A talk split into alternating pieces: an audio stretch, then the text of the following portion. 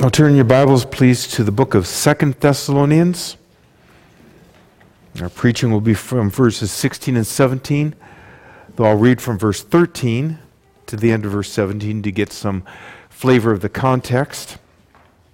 So Second Thessalonians 2, beginning of verse 13, if you please stand for the reading of God's word.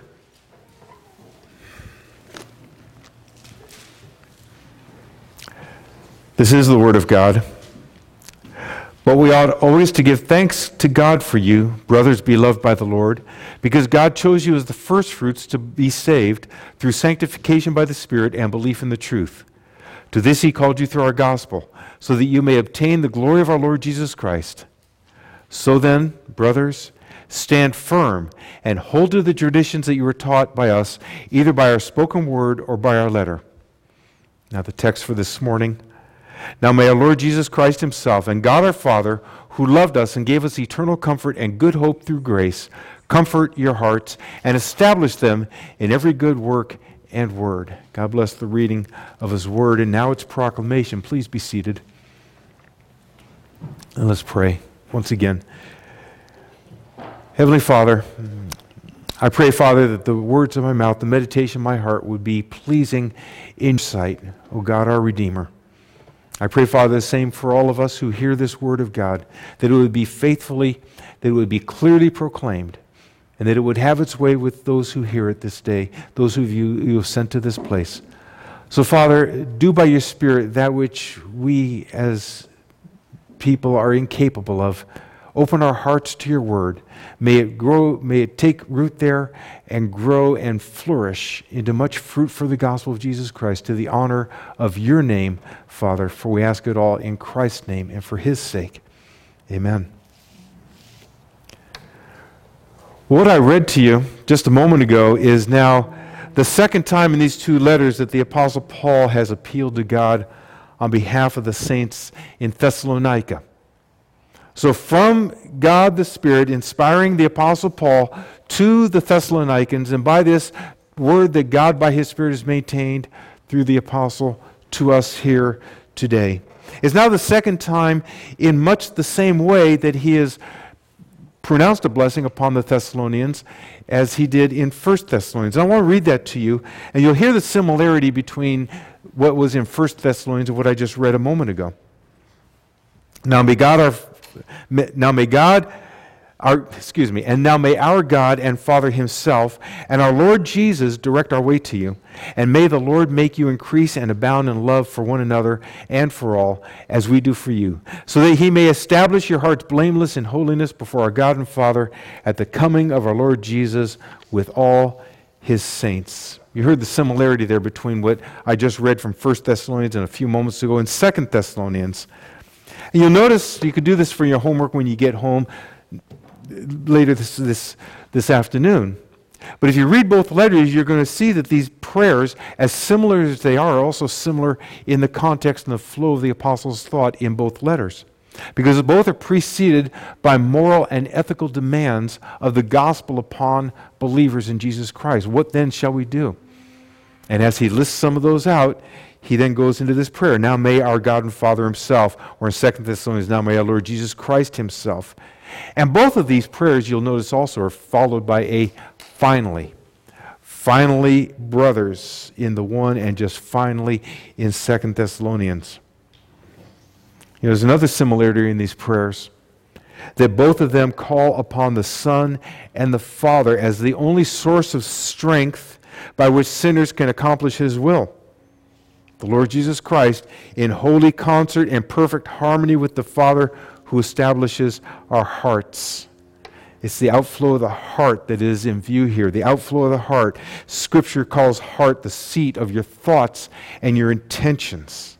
And it's the heart that God establishes. It's the heart that He molds to His thoughts and His intentions. And this is the Apostles' prayer for the Thessalonians and for us that our hearts be established by God, the only one who can establish, can strengthen, can put our hearts in place. And by that, we be able to know His will and do His will, and He would, through us, accomplish what He would have us to do here on earth.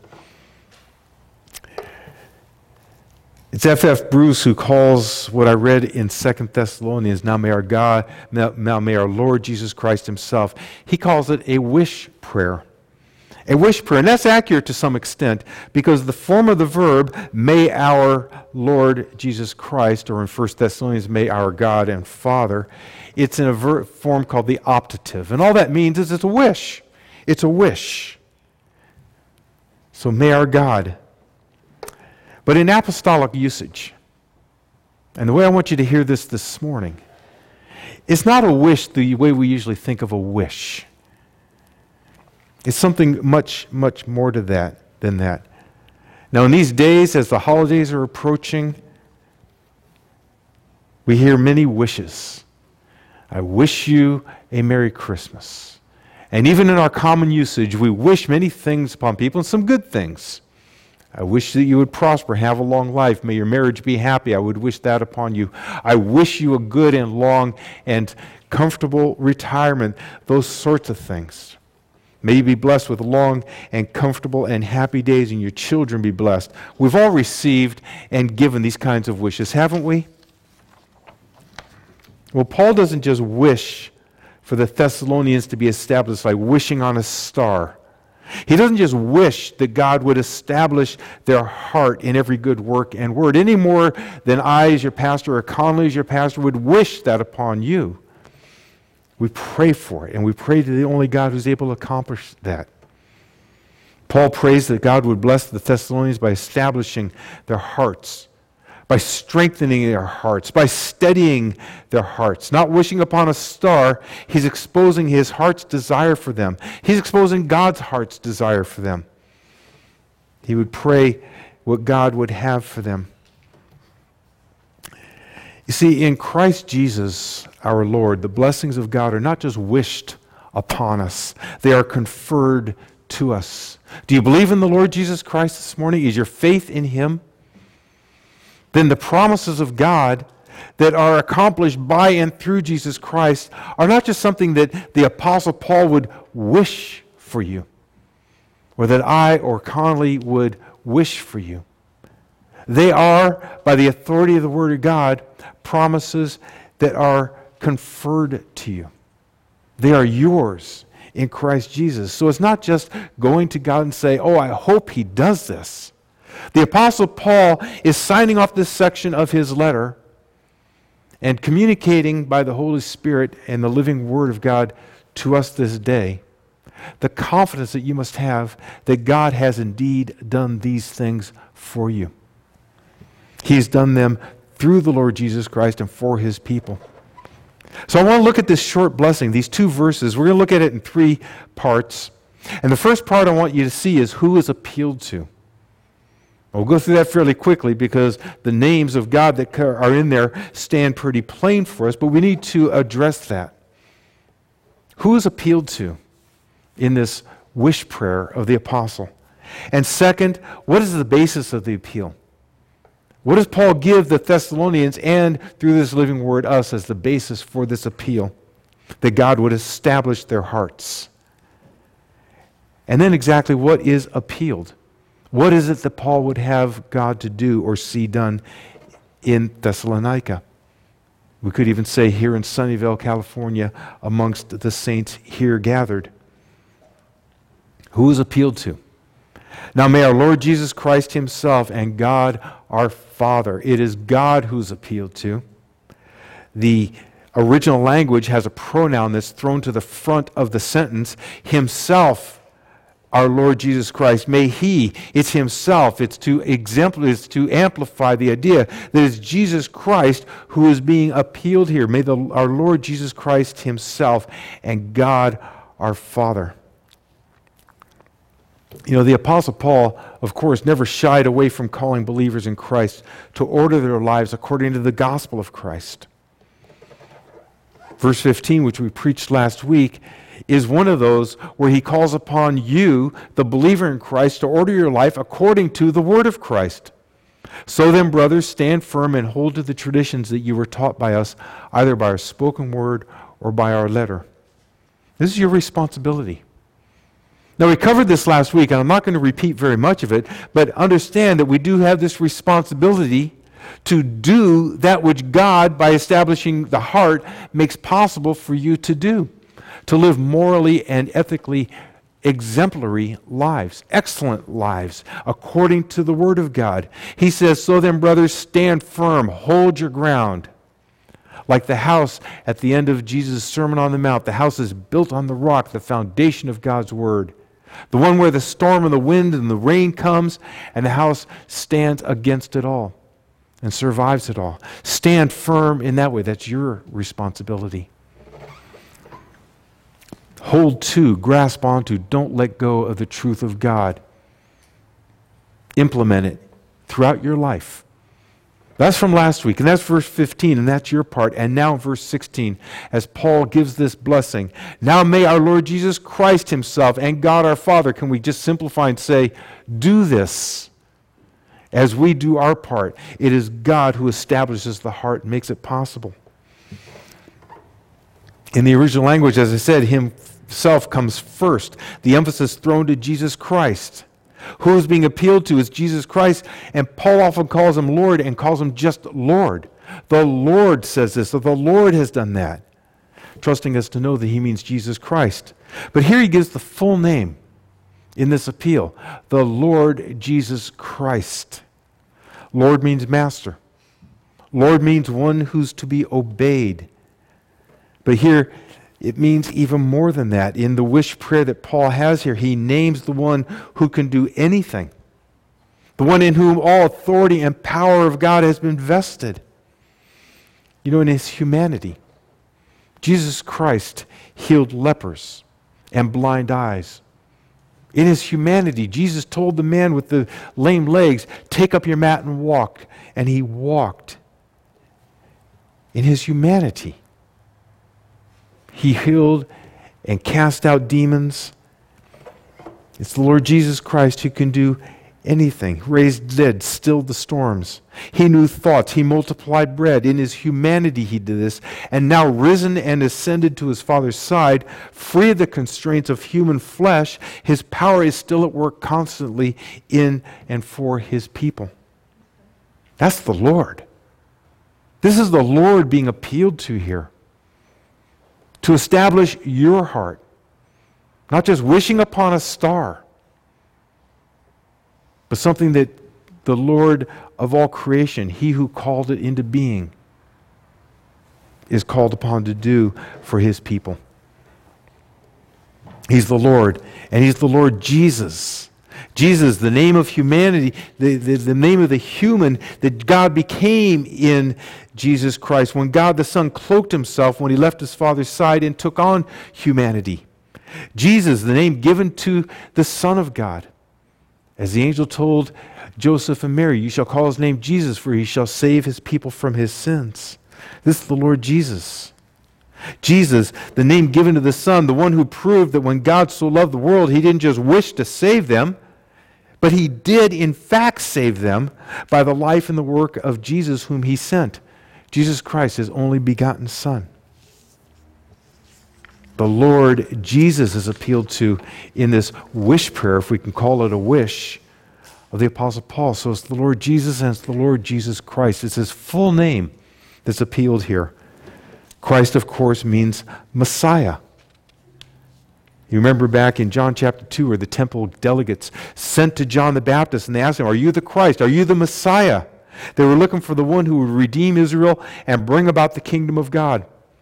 The disciples on the Emmaus Road after Jesus Christ's crucifixion, not knowing they were walking with Jesus, they told this stranger, who of course was Jesus, that they'd hoped it was him who would be the Messiah, the Christ, who would redeem Israel and bring about the kingdom of God.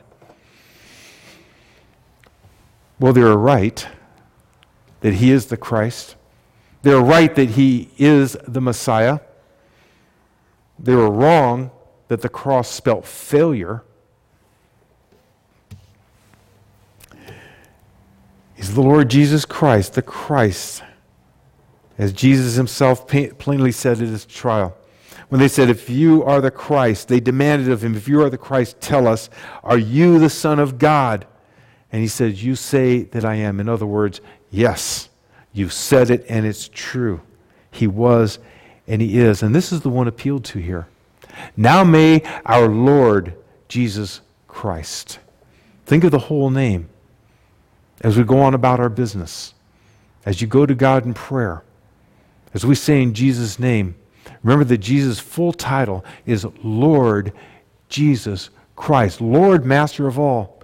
Jesus, the Son of God, God the Son, who became flesh and took upon that name, the Lord Jesus Christ, Messiah, who shall save his people from their sins. And God our Father. To both and to one, Paul can easily name in 1 Thessalonians, God first. Now may our God and Father and the Lord Jesus Christ. In 2 Thessalonians, our Lord Jesus Christ and God the Father. It makes no difference which comes first because they're both equally God. The Son is not the Father, and the Father is not the Spirit, and the Spirit is not the Son. They are three persons of the one indivisible, unified God. And so Paul can easily slip and say the Lord Jesus and God the Father, or the Lord Jesus Christ and God the Father, or God the Father and Lord Jesus. It just doesn't make any difference because they're both equally God. All that it means to be God, Jesus the Son, God the Father, and God the Spirit equally have amongst themselves.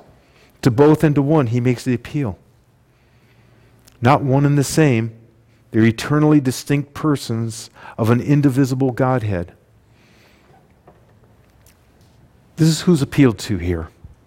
As we think about our hearts, the inner person, your thoughts and your intentions, your motives, the new heart that God gave you. This is who's appealed to to establish it. This, our Lord Jesus Christ and God our Father. And the last thing I want to say to before we move on here is did you notice the pronouns there?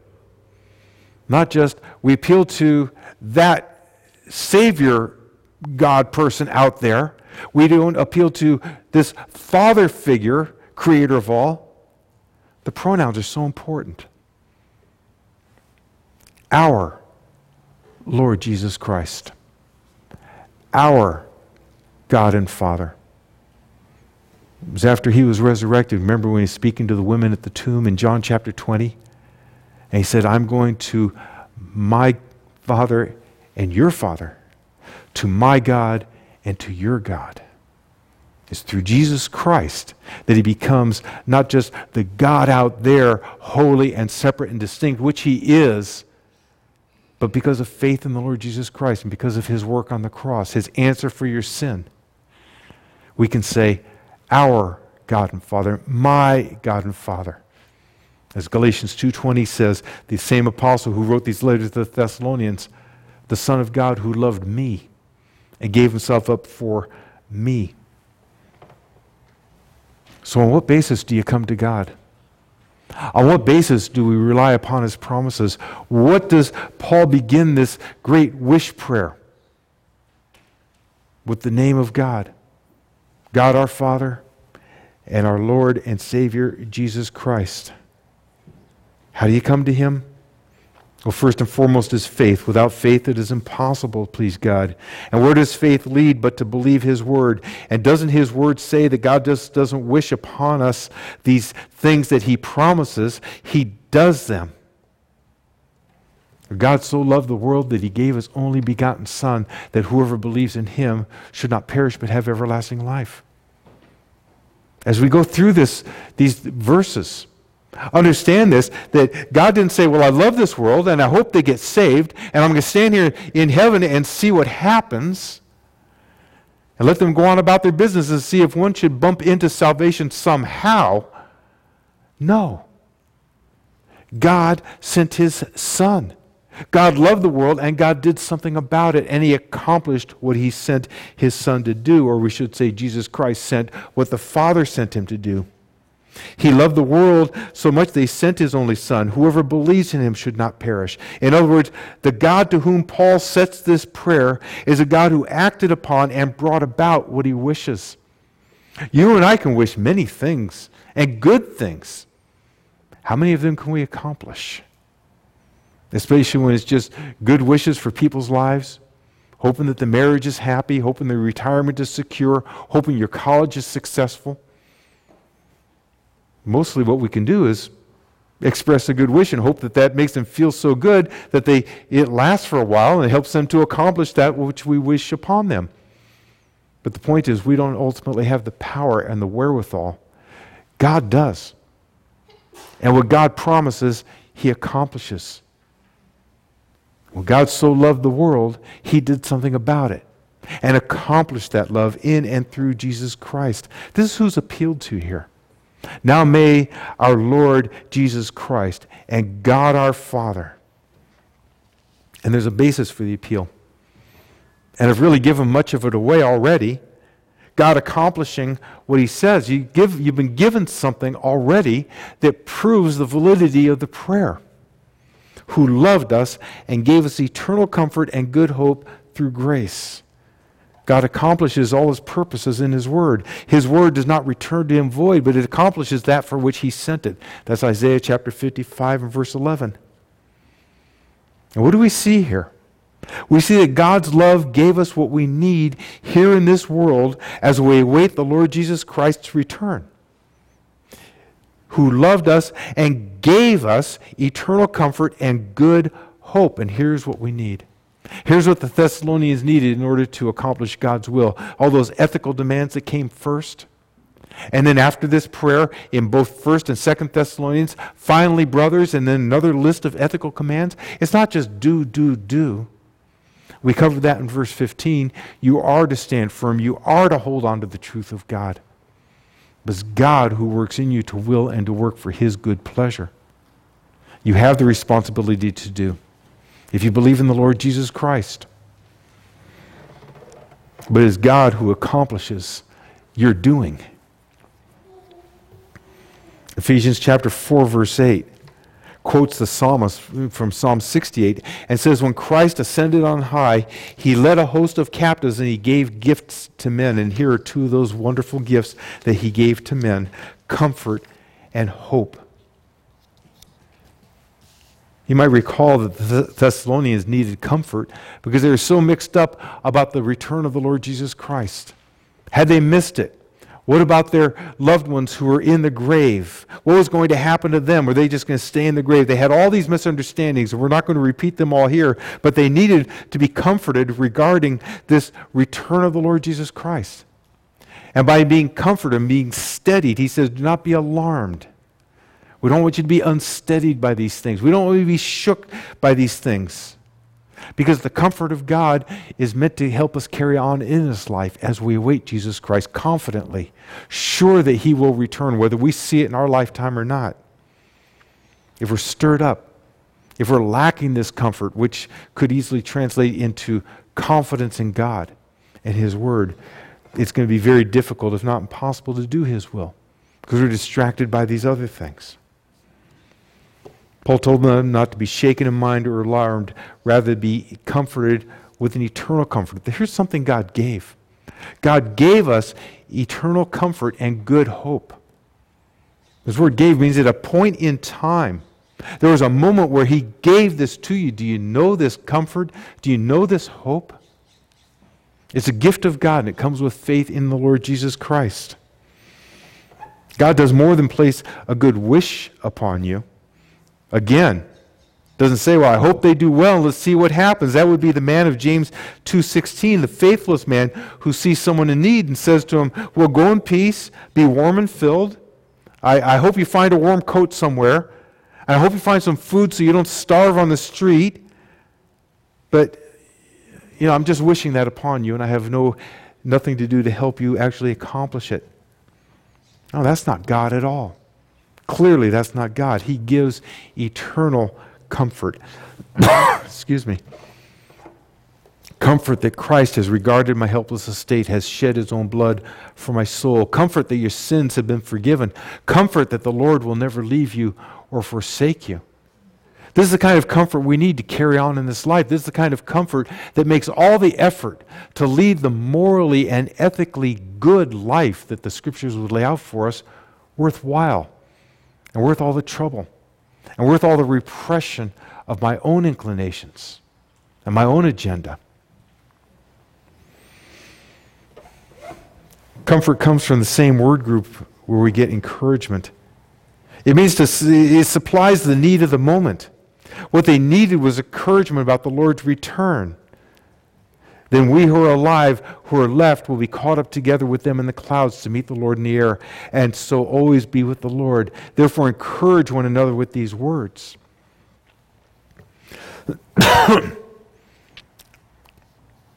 Here is strength in this life. The sure and certain knowledge that the next life is assured. It's a comforting thought for you. And as we go through the struggles of this day, the persecutions that the church is enduring now and in all likelihood will continue and accelerate, how do we anticipate those?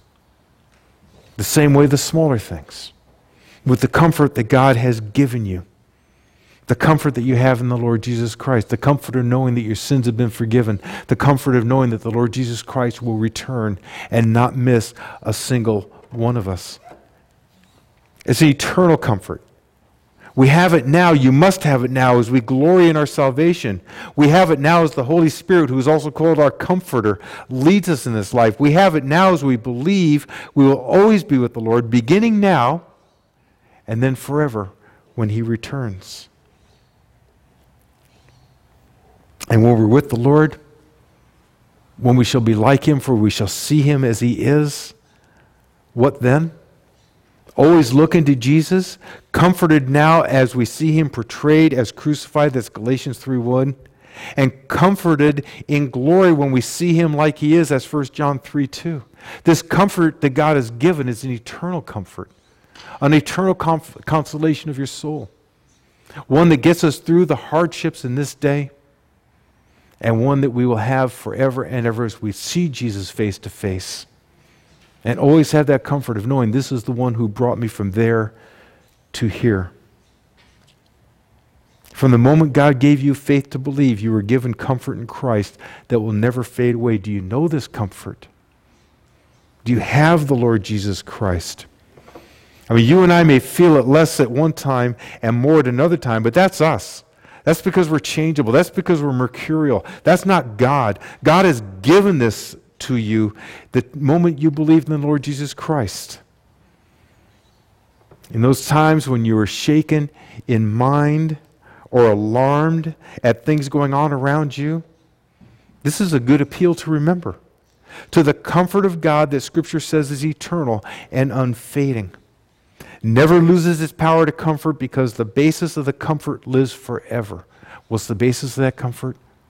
Our Lord Jesus Christ, the salvation that He has won, that He brings you to God the Father, that you can now approach the throne of grace and there find help in the time of need. And says more than just coming up to the throne of grace, we can boldly enter, not swaggering in, but confidently and bold because Jesus Christ has gone to the cross and answered our sins. That's a good appeal to God our Father on the basis of the Lord Jesus Christ and the comfort that He has given, never fading. Your comfort is Jesus Christ, the salvation He won on the cross, the peace of God that you have with Him. That's Romans 5 1. Therefore, having been justified by faith, we have peace with God through our Lord Jesus Christ. Your comfort is the empty tomb the resurrected Lord Jesus Christ. Your comfort is found in Romans 6 5. For if we have been united with him in a death like his, we shall certainly be united with him in a resurrection like his. Do those scriptures comfort you? Do they settle your heart down? God has given you this comfort. It's a working of a Spirit, it's a mysterious working of a Spirit in each believer's heart. And we have comfort in the scriptures themselves, just reading the words of scripture. And as Jesus said, let these words sink down into your ears, as he told the disciples in one spot. Let the comfort of God infuse you. And those days when you're stirred up, when you're worried about the economy, you're worried about jobs, you're worried about COVID, all these things seem to come at you. Think about God. Think about Paul, who calls upon the Lord Jesus Christ and God our Father to answer this prayer, to do God's will through his people. Find comfort in the Word of God. And see if that doesn't remove from you all the stirrings and all the things that distract. This eternal comfort. He doesn't just say comfort, eternal comfort that once given will never, ever be taken away. And good hope. Now, hope will one day go away. We have a good hope now. Hope is important, again, as we go through this life, as we await Christ in his return. We need to hope. We need to have some confidence in the future. The confidence comes from God. The confidence we have is what God's word says. We don't know the day, but we know Christ will return, and that's a good hope, a true hope. Romans 8 24, 25, though, says that we're not going to have this hope forever. For in this hope we were saved. Now, hope that is seen is not hope. For who hopes for what he sees? But if we hope for what we do not see, we wait for it with patience. What does he mean there? Very much what he's telling the Thessalonians here we have a good hope. But someday, we're going to see the object of that hope. If you believe in the Lord Jesus Christ, you will one day see him. You hope for him now. When you see him, will you continue to hope? No. There he is. You will see the object of your hope, it will be fulfilled. The hope he means is our ultimate redemption, our translation from this ever changing world to the Lord's presence. Why is it a good hope? It's a good hope because it comes from a good God. It's a good hope because it's based upon the good work of a good Savior. It's a good hope, brethren. It's a good hope because it is true. It is factual. That God, who gave us these things, has assured these things by the resurrection of the Lord Jesus Christ. Therefore, your hope is not based on a wish, like a wish list that kids make out sometimes for presents. No. It's a true and certain and factual hope. It's based upon history. The Lord Jesus Christ did rise from the grave. He did, he was resurrected on the third day. Your hope is not based upon a vapor, but on the Word of God and on historical fact. Do you have these gifts that the apostles praise for? Praise for? Do you know the comfort of the Lord's salvation, the good hope that it brings to you? In Christ, God says through His Word, all His promises in Jesus Christ are yes and amen. They are affirmed. God says emphatically, Yes, these promises in my Son are yours now and forever. And God says to you, Amen, let it be according to your faith, as He told the woman that I read about this morning in, in Matthew chapter 9. now, Paul's prayer is not just a wish. It's based on fact. It's based in reality.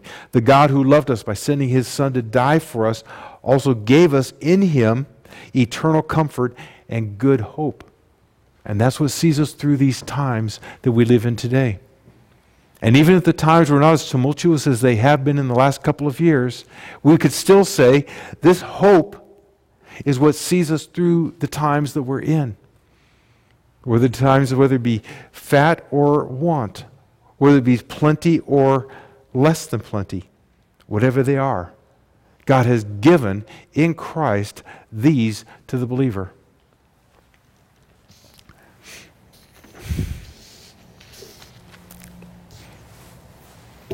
So that's who's appealed our Lord Jesus Christ and God the Father.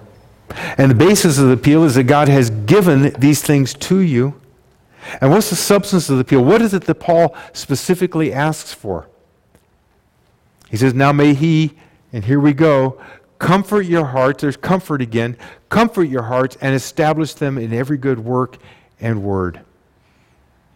And I think of hearts being comforted.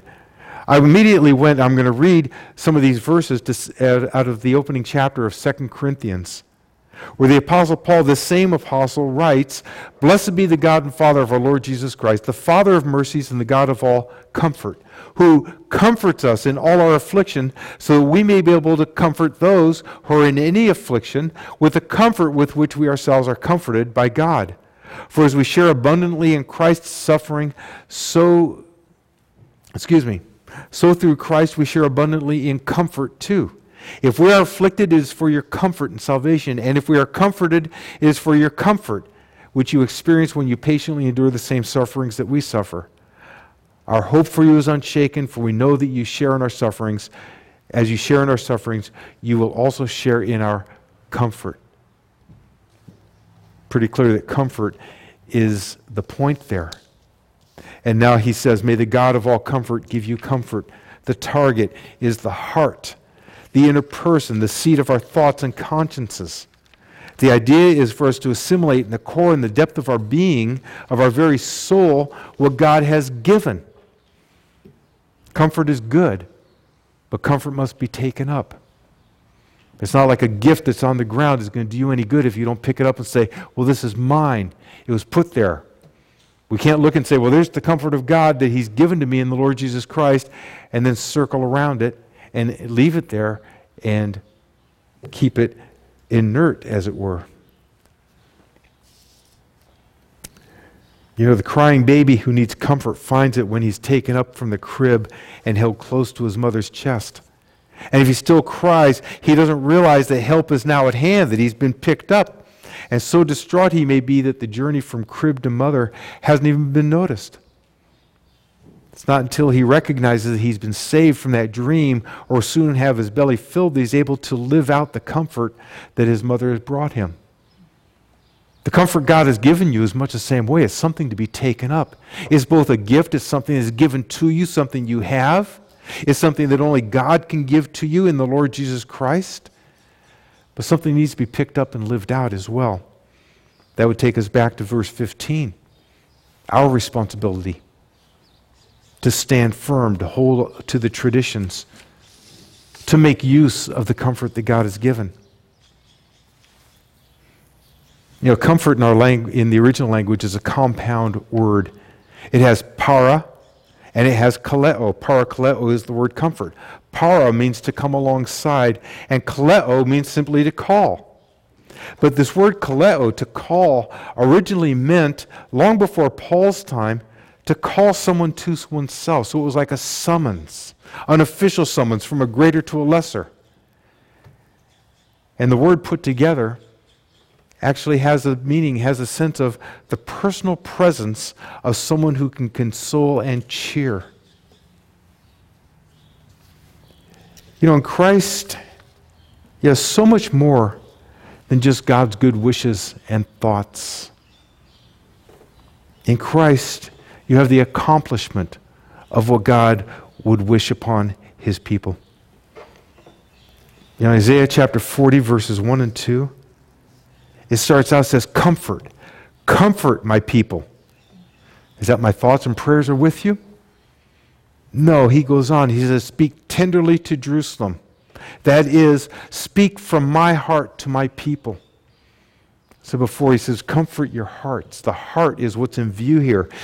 Isaiah 40, speak tenderly, speak from the heart to my people. Cry to her that her warfare is ended and her iniquity is pardoned, and that she has received from the Lord Lord's hand double for all her sins.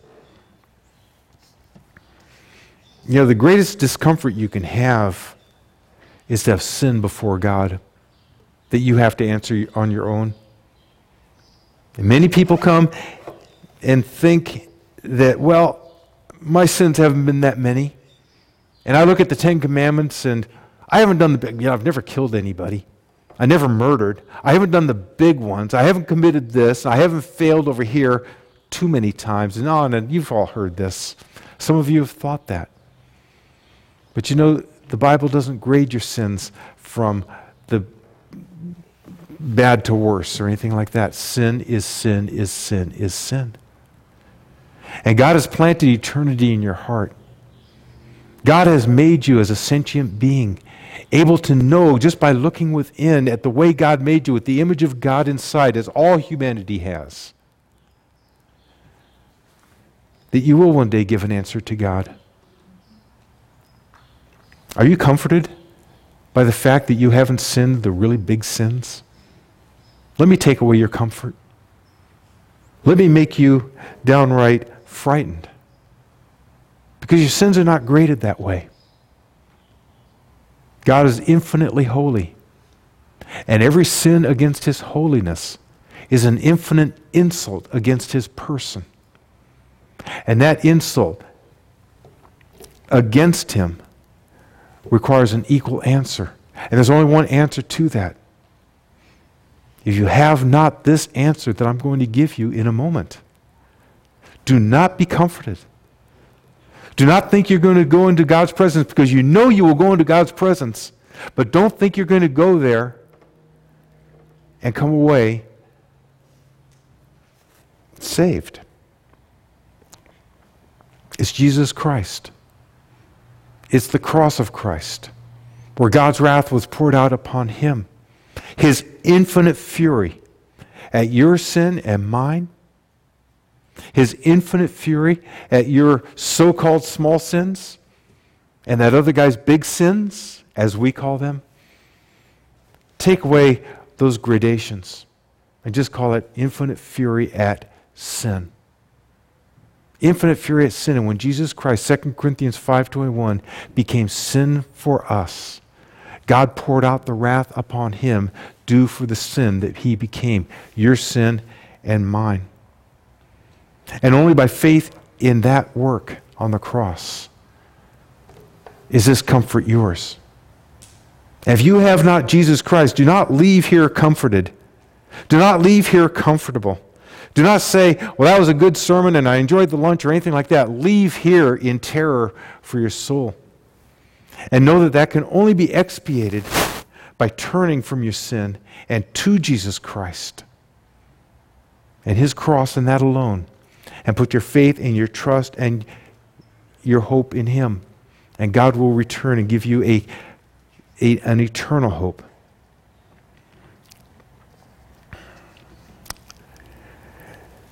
You know, Isaiah 40, what I read,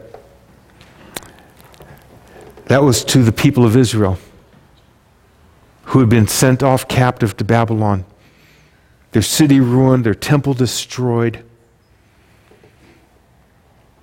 But when their sin had been covered, when God had forgiven it, he calls out, Comfort, comfort my people. And he speaks tenderly, speaks from the heart to them. Our word for comfort the personal presence of someone who can console and cheer you. Who is that but Jesus Christ? Who does, Jesus, who does Paul appeal to? Now may our Lord Jesus Christ Himself this is when the angels sang to the shepherds in Luke 2 Glory to God in the highest, and on earth peace among those with whom he is pleased. Peace, goodwill, comfort, if you will. Comfort my people, says your God. Now may our Lord Jesus Christ and God our Father comfort your heart and establish them. The word establish comes from the word where we get steroid. It's sterizo. It means to establish, to make strong, to make firm. You are to stand firm on the Word of God. Yes, that's your responsibility. It's God who establishes your heart, makes it possible for that. That was all one and the same message from one and the same God. How does this comfort yours? By Jesus Christ, whose birth elicited that heavenly chorus, proclaiming that God's pleasure has been made final in His Son, Jesus Christ. Where is this comfort yours? Is by Jesus Christ's personal and near presence. He says in Matthew chapter 18, where two or three gathered in my name, there I am in the midst of them. Christ here now, literally here now with us by his Spirit, his personal, his close presence. As in Mark chapter 10, verse 49, when he walked on this earth, some people turned to that blind man who had been calling out to Jesus, saying, Son of David, Son of David, have mercy on me. And he's far away and he's walking away. But no, Jesus hears him, and the, the crowd turns to the man and says, Take heart, get up. He is calling you. This is parakaleo. This is comfort.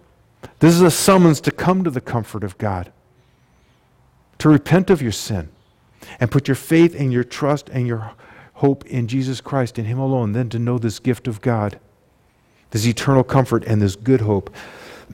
Excuse me. Get up. He is calling you. Well, the resurrected Lord is no further from you this day than he was from that man in Mark 10 when, the, when the Jesus Christ walked on this earth. And he's no less concerned for us this day than he was for that man who called out to him.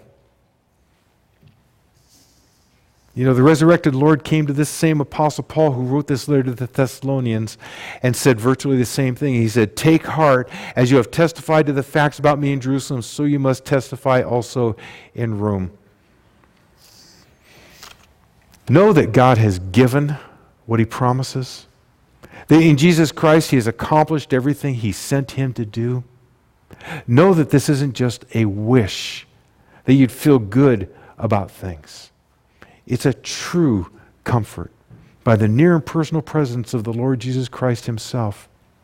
It's a real and a good hope because it's based on fact and it comes to you from a good and real God. The good comfort God has given by His love and through His grace has to travel from head to heart, that nine inch journey that is so often so difficult. The Apostles' prayer is for exactly that. Now may our Lord Jesus Christ and God our Father, who has loved us and gave us eternal comfort and good hope through grace, comfort your hearts and establish them in every good work and word. Amen. Let's pray. Heavenly Father, we thank you for this word that you've given us. We thank you for the eternal comfort, the good hope that we have in Christ Jesus, our Lord and Savior. I pray, Father, that this hope, this comfort that we have, would sustain us as we await Christ and his return, would keep us in your ways, Father, and living lives that would bring honor and glory to your name and prove our faith in the Lord Jesus Christ himself. In, in his name we pray. Amen.